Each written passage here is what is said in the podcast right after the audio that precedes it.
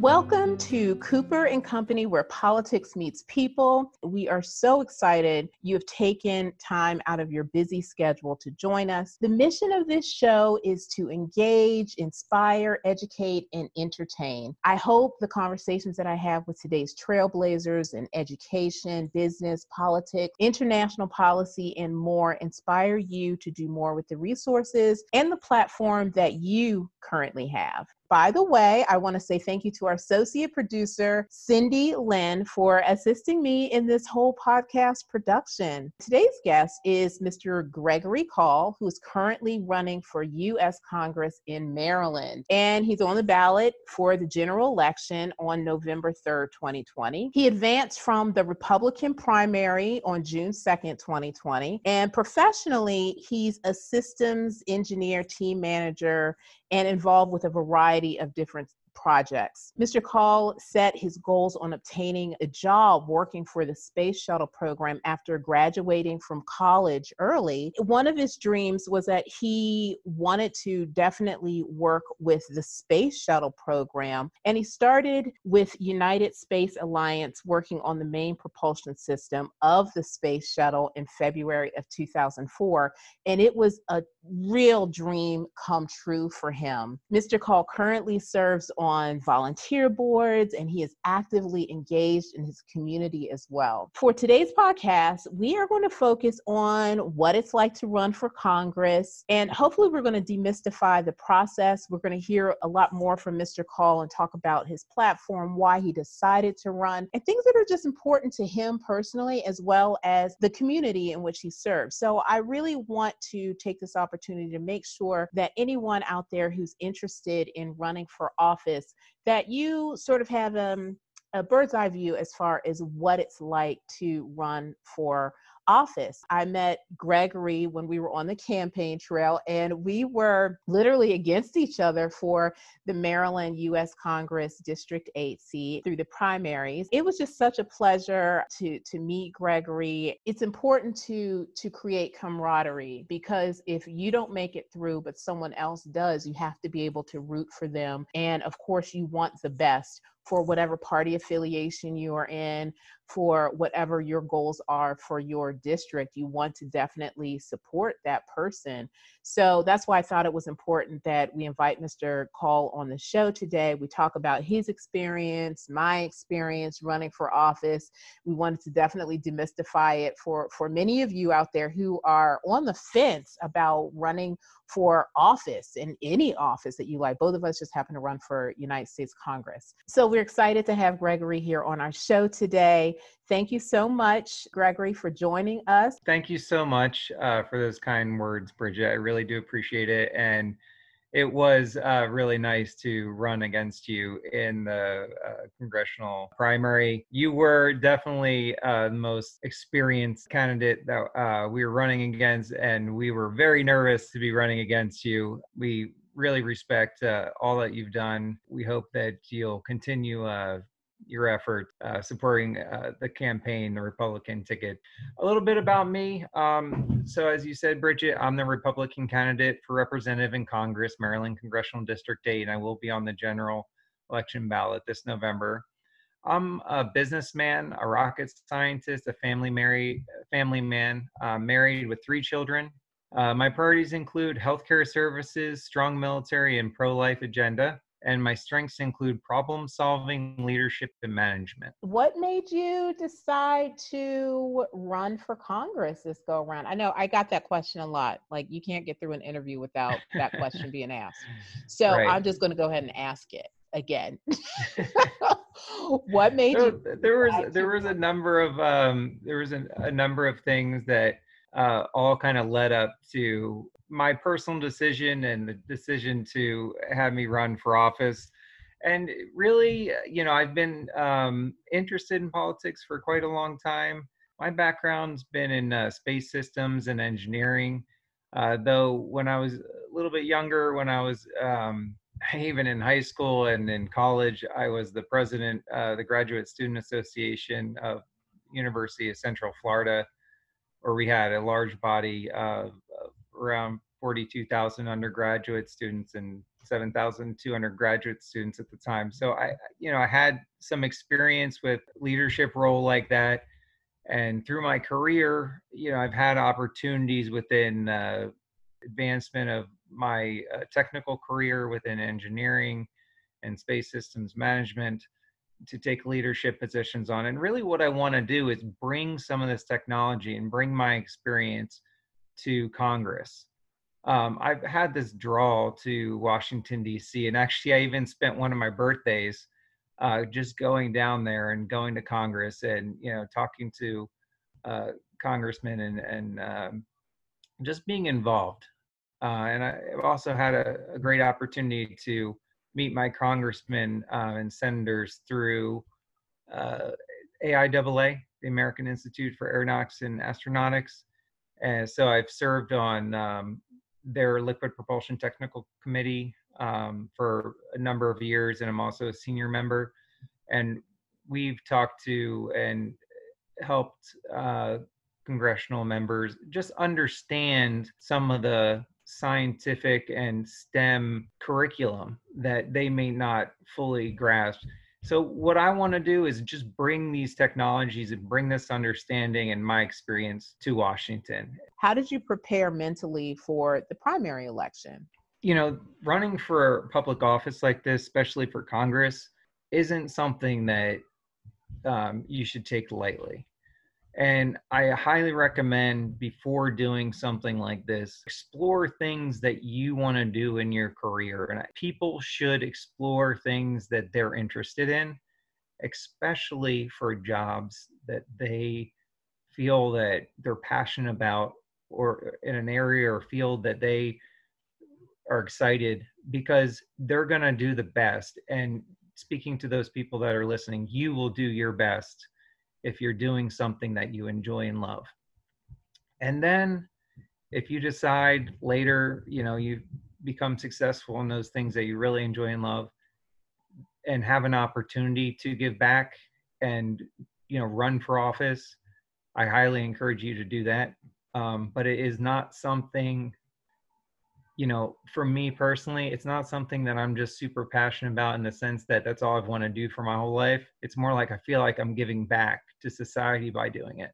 And everybody's experience is is different. How are you preparing now versus during the primary? So uh, we took a basically a two-phase approach to our run and the first phase was getting through the primary election. Specifically, me, I set up a very detailed plan. So we have a written structure in how we're going to operate. We have a context diagram. We have sets of requirements, and they all really stem from the mission objective and the mission goals. So what, what I've done is basically defined two phase plan. One is when the primary, and the second one is win the general election. And then what we do from there is break down the goals from those mission statements into separable goals. So one might be I need so many votes. One might be I need to comply with FEC regulations. One might be we need to raise so much money. And then from those goals, we derive objectives. So then we look at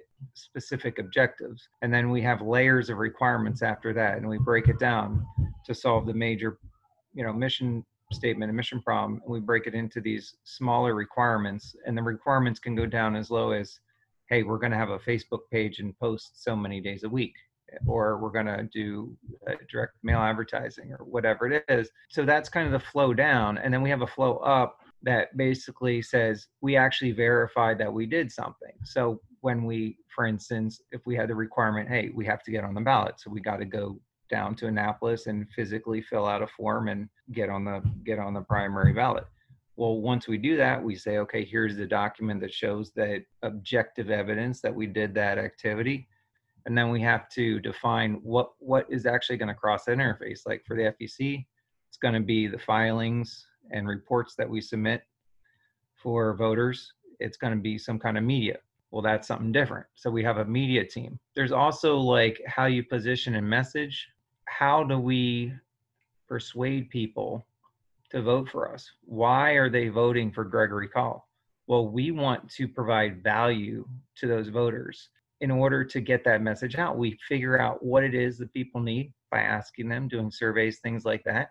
And then we define the value proposition for those individuals and then communicate to that for me is a little different. I mean, my background is in the arts, so I'm goal oriented, but at the same time, I have a different process as far as how I decided to implement what I needed to do. And I also had to keep in mind my personal reason for running.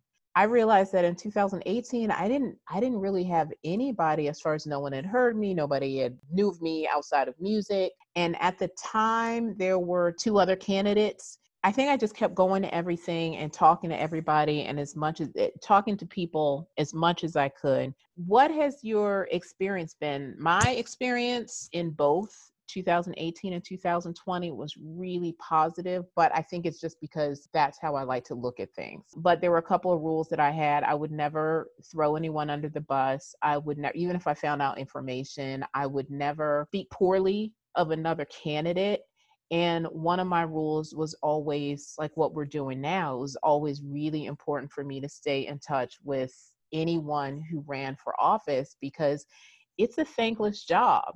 You know, you, you spend a lot of time away from your family. I know, Gregory, the, the first time we met, you mentioned that. You're like, oh, well, what made you decide to run again? It's so much time that you put in. And I just thought it was really important. And I think is just as a family person and someone who's a parent, I just thought it was really important for me, especially as a woman of color, um, to show people that you don't have to start out with a ton of money. But the other thing is that it was really important for me to show other people, and especially young women and people from all different walks of life, that you too can participate in being engaged. Running for Congress has been eye opening in the sense that so many people have reached out to me and so many people have expressed their concerns and you know people like me they don't normally run for office until things get bad mm-hmm. and then all of a sudden a lot of people like me decide you know what enough's enough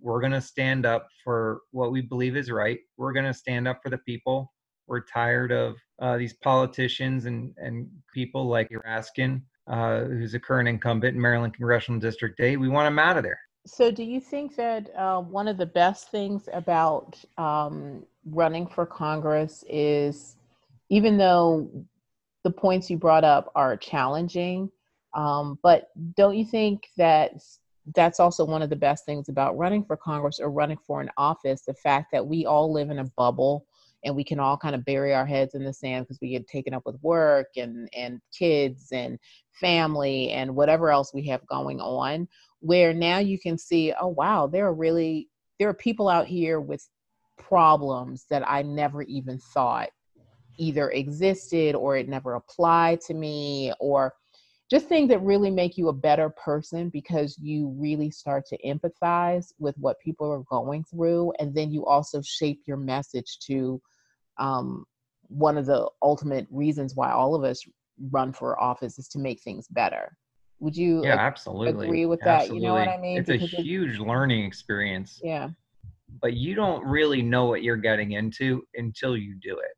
Yeah. So exactly. exactly. Actually running and you know getting this opportunity um, is something that kind of forces you to be get sharp to fully understand these, not just to the point where you understand them, but to understand all these policies, all these you know different bills and legislation that are going through uh, our government, where you can explain them and simplify them for other individuals and let them know, hey, this is really in your best interest. You don't want to vote this way because this really, even though it looks good, it's not. Getting that sharp um, and getting that experience doesn't really like you don't have the motivation or at least i didn't have the motivation to get to that level until now you know when you're getting calls about hey you're going to be in a televised you know debate with the current house representative until you get those things scheduled and on your plate and in your mind at least for me you're not you're not giving it 100% you know that's one huge positive thing is that you really get a full understanding of what's going on. Our associate producer, she reached out to me actually because she was doing research for school and um, she was just interested in learning more about me about my campaign and so we scheduled time to talk and her words were so encouraging to me that even it's still weird for me to hear people think of me as, oh my God, you're such a role model. People reach out to you where you didn't think you actually had an impact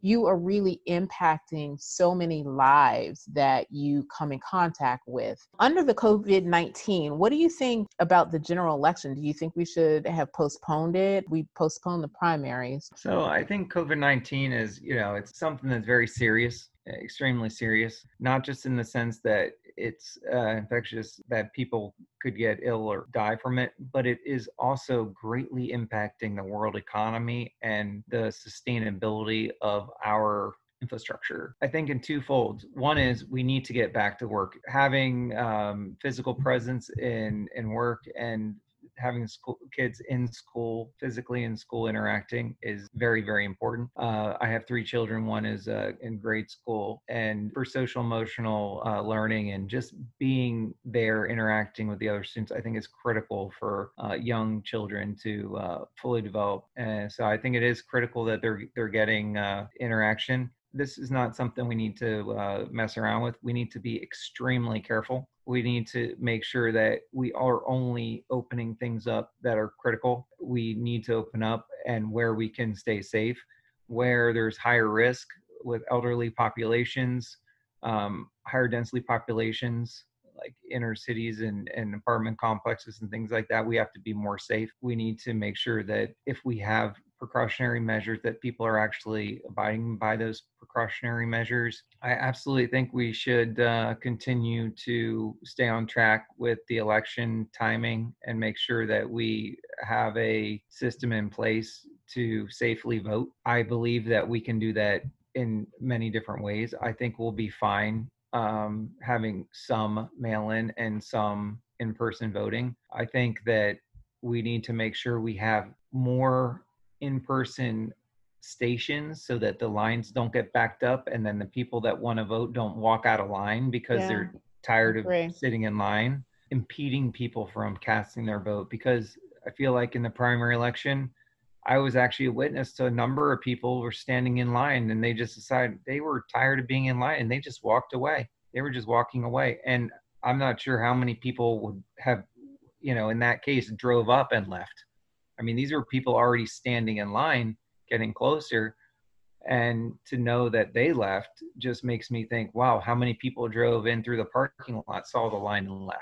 Making sure that we're not persuading people from voting, I think, is very important. Uh, what can Congress do now that will improve the morale and our overall confidence of, of citizens in the United States? We need to come together as a nation. And I feel like between the giant divide and the far left and you know in some cases i see in the far right. I see a lot more in the far left in their activities and violence and protests uh, that are unpeaceful. I feel like they're dividing the country. For my campaign you know i feel like i'm someone that can bring people together. I'm a scientist. I'm an engineer. I'm not a career politician i'm just out to divide people and, and separate populations for getting a vote in 500 years from now, no one is going to know about COVID. You know what they're going to remember? They're going to remember this time 500, 1,000 years from now as the rocket renaissance. This will be known as the time when humans left Earth, started exploring our solar system, started utilizing the resources within the solar system, and reached out into space. And a lot of what I see in this country, specifically a lot of what I see with the radical left, not all Democrats, you know, I feel like there's actually quite a bit of people that can get behind a more moderate, um, conservative approach to politics and how we operate as a human race. And I think I'm the person that can bring that message. What do you think about um, just what what our country has been going through regarding race relations. Um, on our previous show, we had uh, Brandon Cooper, no relation, talk about Black Lives Matter being a conservative, being an African American conservative, which I am as well um, and how we felt about Black Lives Matter, and that there are a lot of people that don't understand the organization.